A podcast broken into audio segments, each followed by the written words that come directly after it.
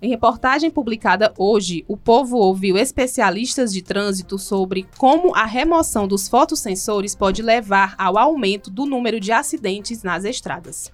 Eu sou o Ítalo Coriolano. E eu sou Glena Xerice. Estamos aqui hoje com a editora do Grupo Povo, Silvia Bessa, e o repórter Lucas Barbosa para comentar conosco um pouco do tema. Lembrando, antes deles darem boa tarde, que vocês podem assinar o recorte nas plataformas de stream, Spotify, Deezer e seguir a gente aí nas nossas redes sociais.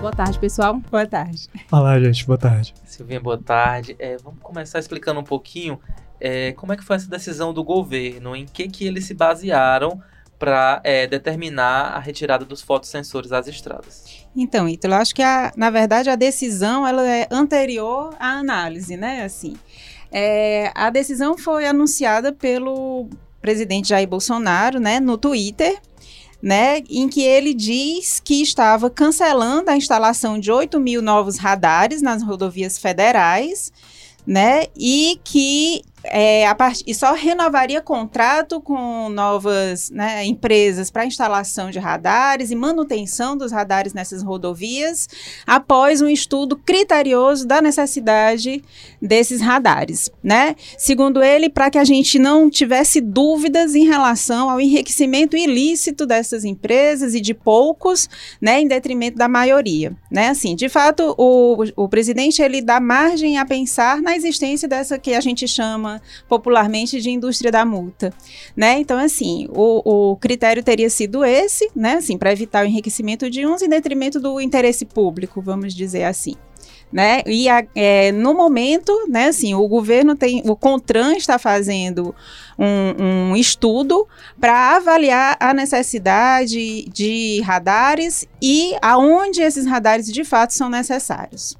Agora, seria interessante que esse estudo viesse antes, né? Para poder você não, não. Tira tudo, depois a gente vê onde coloca, né? Sem dúvida, né? Até porque as estatísticas elas apontam numa direção contrária à decisão do governo. E aí, na reportagem de hoje da nossa edição do jornal, a repórter Eduarda Talice trouxe dados sobre os acidentes na BR-116 na avaliação da série histórica, a partir do momento da implantação dos radares, houve uma queda imediata no número de acidentes nas estradas. E eu quero saber o que é que os especialistas é, defendem sobre essa decisão do governo.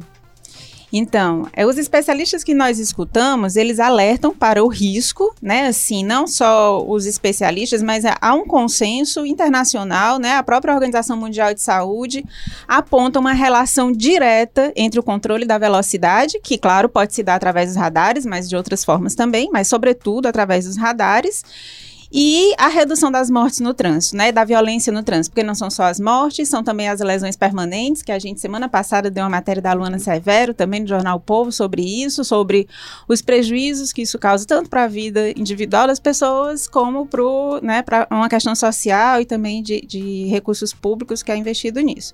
Então, assim, eles alertam para esse risco, né, é, de fato, de que a gente volte a ter um aumento no número de mortes e de acidentes no trânsito, né, e alertam também no, no, na perspectiva do investimento público, né? Porque assim, se você economiza, por exemplo, no contrato com essas empresas de radares, né? Que a suposição é de que essas empresas ganham dinheiro ilícito, e claro, se for isso, você tem que fazer uma auditoria e ver onde de fato há irregularidades mas é, não, né, é, não é cortar a cabeça para evitar o piolho, né? Assim, porque os radares, todos os especialistas apontam para a necessidade do controle de velocidade e da eficiência desses radares no controle da velocidade.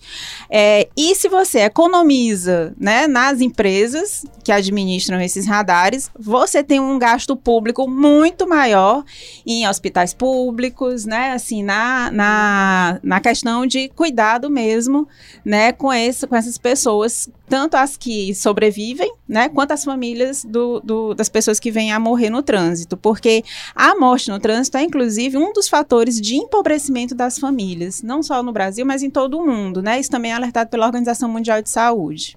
São chefes de família, né, que acabam, é uma fonte de renda a menos, né, então isso É, e porque se a gente vê o perfil de quem morre no trânsito, né, geralmente é um perfil jovem, Sim. né, a maioria homens, na maioria na, na, faixa produtiva. Então, assim, você tem um impacto financeiro nessas famílias muito grande, né? É verdade.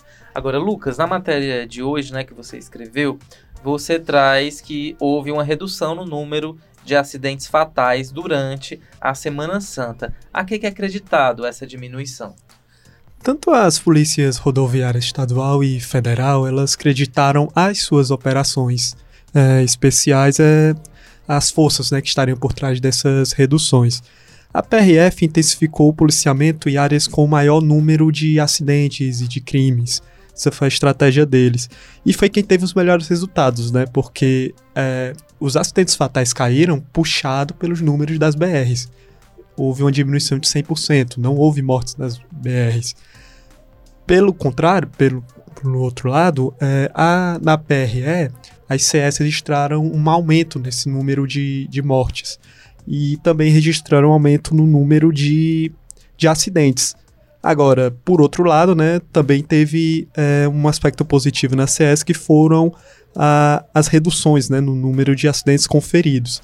A SSPDS teve mais de 1.500 é, agentes de segurança nessa operação especial da Semana Santa. Uma coisa que eu acho interessante, né, na, né, na, análise dos dados, assim, que ainda a gente ainda não tem um impacto, porque alguns antes da decisão, né, de uma juíza do Distrito Federal, de que os radares não poderiam ser mais retirados, né, que a, a Advocacia Geral da União entrou com recurso contra isso, enfim, tá um impasse, mas é, saíram, a, o fato é que o feriado da Semana Santa, de fato, já tinha menos radares do que antes, né, mas eu acho que isso não foi tão publicizado, ainda a gente não pode perceber o impacto disso, né, mas uma coisa que eu acho interessante é que as operações que foram montadas com sucesso, por exemplo, aqui no Ceará, nas rodovias federais e estaduais, porque reduziram, né, o número de mortes, é feito em cima de estatísticas, é feito em cima de onde a há mais violência no trânsito, onde no ano passado aconteceram mais acidentes, e isso mostra a eficiência. Se você não tem radar, se você não tem como mensurar isso, você não tem como montar uma estratégia para evitar que, as, que, os acidentes aconteçam, né? Então, os radares eles acabam é, fornecendo informações também para o governo, Sim. né? Eles são importantes também por isso. E aí o Observatório Nacional de Segurança Viária lançou contrapontos sobre essa decisão do governo e novas propostas para a segurança nas estradas. E eu queria que vocês falassem é, que contrapropostas foram essas. Então, uma coisa que o observatório diz, inclusive, é que é primeiro, é, é, ele quer abrir um diálogo com o governo, né? Ele está muito preocupado, né, com a possibilidade de, da violência nas estradas aumentar e que ele quer ser mediador desse diálogo. Ele diz que não é um discurso nem de direita nem de esquerda, mas um discurso muito objetivo em cima dos dados que precisa se debruçar sobre eles, né? E aí, é, enfim, a carta tem vários pontos, né? Entre eles, ele, eles acham que sim, é possível rever se o número é em excesso, se há algum, né, alguma irregularidade, mas defende a manutenção dessas dos radares, né? E outra coisa que eles colocam, porque não só a retirada dos radares, mas também essa, é, é, a, né, tem uma certa afrouxamento aí na fiscalização de uma forma geral e na punição, né? Então eles também querem que o governo reveja essa questão do número de pontos, do, da, do, do, limite de pontos na carteira, né? Gerado por multa, né? Que o governo propõe que passe a ser 40 pontos anuais e é, é, é, o observatório propõe que sejam 20 pontos, né? Então, assim, eles querem flexibilizar de fato, né? Chegar no meio termo em relação a isso. Só mais uma coisa que eu esqueci de falar, lá quando os especialistas alertam para os riscos, é que aqui no Ceará há um risco específico que a gente tem que se atentar também. É que aqui no Ceará foi instalado com sucesso pela Secretaria de Segurança Pública. É, o, o, projeto Espia, né, que ele utiliza as câmeras, né, que estão instaladas em estradas, que estão instaladas também no espaço urbano, tanto é, essas câmeras do governo federal, estadual e municipal, para que você monte aí um, um, um monitoramento da circulação, né? Já que a maioria dos crimes ele acontece na via urbana, ou pelo menos ele se derrama na via urbana, né? As pessoas fogem de carro pela via urbana, né? É, pelas vias, né? Pelas estradas e vias urbanas e tal. Então, assim, é um sucesso, de fato, é uma tecnologia que tem colaborado, né? Na, na questão da segurança pública do, do Ceará e que fica comprometido com a redução do número de radares aqui na, nas estradas, né? Então, assim, são impactos que aos poucos é que a gente vai observar de fato. Não é só a violência na estrada, mas a violência de uma forma geral também, né, pode ser comprometida. E tem essa questão do, do pejorativo, né, que ficou em cima da indústria da multa. As pessoas parecem que esquecem Verdade. que é só não correr. Se não correr, não tem multa, gente. Uhum. É, é, e, a, e, velocidade muito alta nas estradas é risco para qualquer Todo pessoa, mundo. né? É, e outra, outra questão também que me parece até um incentivo para que as pessoas cometem irregularidades. Aumentar de 20 para 40, né? O limite uhum. na carteira. É você é quase estimulando. Não, vai lá, pode cometer um pouquinho mais de irregularidades Sim. que a gente aceita, né? E há uma coisa grave, né? Que as pessoas falavam que isso é uma agenda positiva do governo, né? Uma forma do governo vender uma proposta que é positiva, assim, que as pessoas vão olhar com bons olhos, né? Só que elas esquecem a gravidade que é isso, né? Assim, porque os números são muito claros. Olha, se a gente pegar o número de acidentes que aconteciam, né, nas BRs do Ceará, antes e depois, aliás, no, nos 10 primeiros quilômetros da BR-116, antes e depois da instalação dos radares, a instalação ocorreu entre 2011 e 2012. Em 2011, eram, foram 37 mortes no, no, na estrada, nesses 10 primeiros quilômetros. No ano seguinte, já se reduziu para 15. Atualmente são 7, né? Ano passado foram 7. Então, assim, você é indiscutível, né? Assim, 37 pessoas morriam. Atualmente, é, ano passado morreram 7, né? Assim, a expectativa era que isso reduzisse ainda mais. E se você levar em conta que nesse período, né, de 2011 para 2018, houve um aumento da população, aumento de circulação, mais Sim. número de carros circulando. Então, assim, a, a, expecta né, a expectativa não, a, o, o natural era que aumentasse se não houvesse uma intervenção e, no entanto, se reduz, né? Então, assim, é muito claro o quanto a redução da velocidade impacta nisso, né? Assim, e é como você diz, Ítalo, se não, não passar da velocidade correta, não é multado, gente.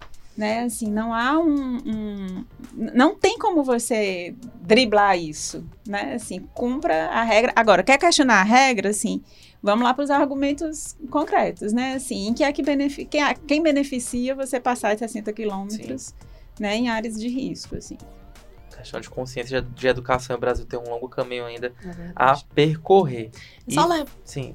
Desculpa, Ítalo. Só lembrando que a Silvinha falou vários números, então se você quer ver esses números dos gráficos, você pode acessar o nosso portal povo.com.br, tem a reportagem completa dos meninos, do Lucas e do Eduardo Talice, e você pode ver, conferir esses dados do que subiu, que aumentou, que diminuiu, e aí você pode ficar bem informado com mais detalhes, né, Sim, gente? Sim, tem fundamentos, né, para essa uhum. polêmica que deve é se arrastar aí por muitos meses. Silvinha, muito obrigado pela participação aqui com a gente. Eu que agradeço. Lucas também, até a próxima. Até a próxima, gente. E é isso, o recorte é. fica por aqui, episódio 56. Acabou. Acabou. Um forte abraço e voltamos amanhã. Amanhã, isso aí. Tchau, Tchau. Gente. Roteiro e produção, Hamlet, Oliveira e Gabriela Custódio. Edição, produção e publicação, Nicole Fontes. Áudio, André Silvestre. Coordenação de produção, Chico Marinho. Estratégia digital, David Varelo.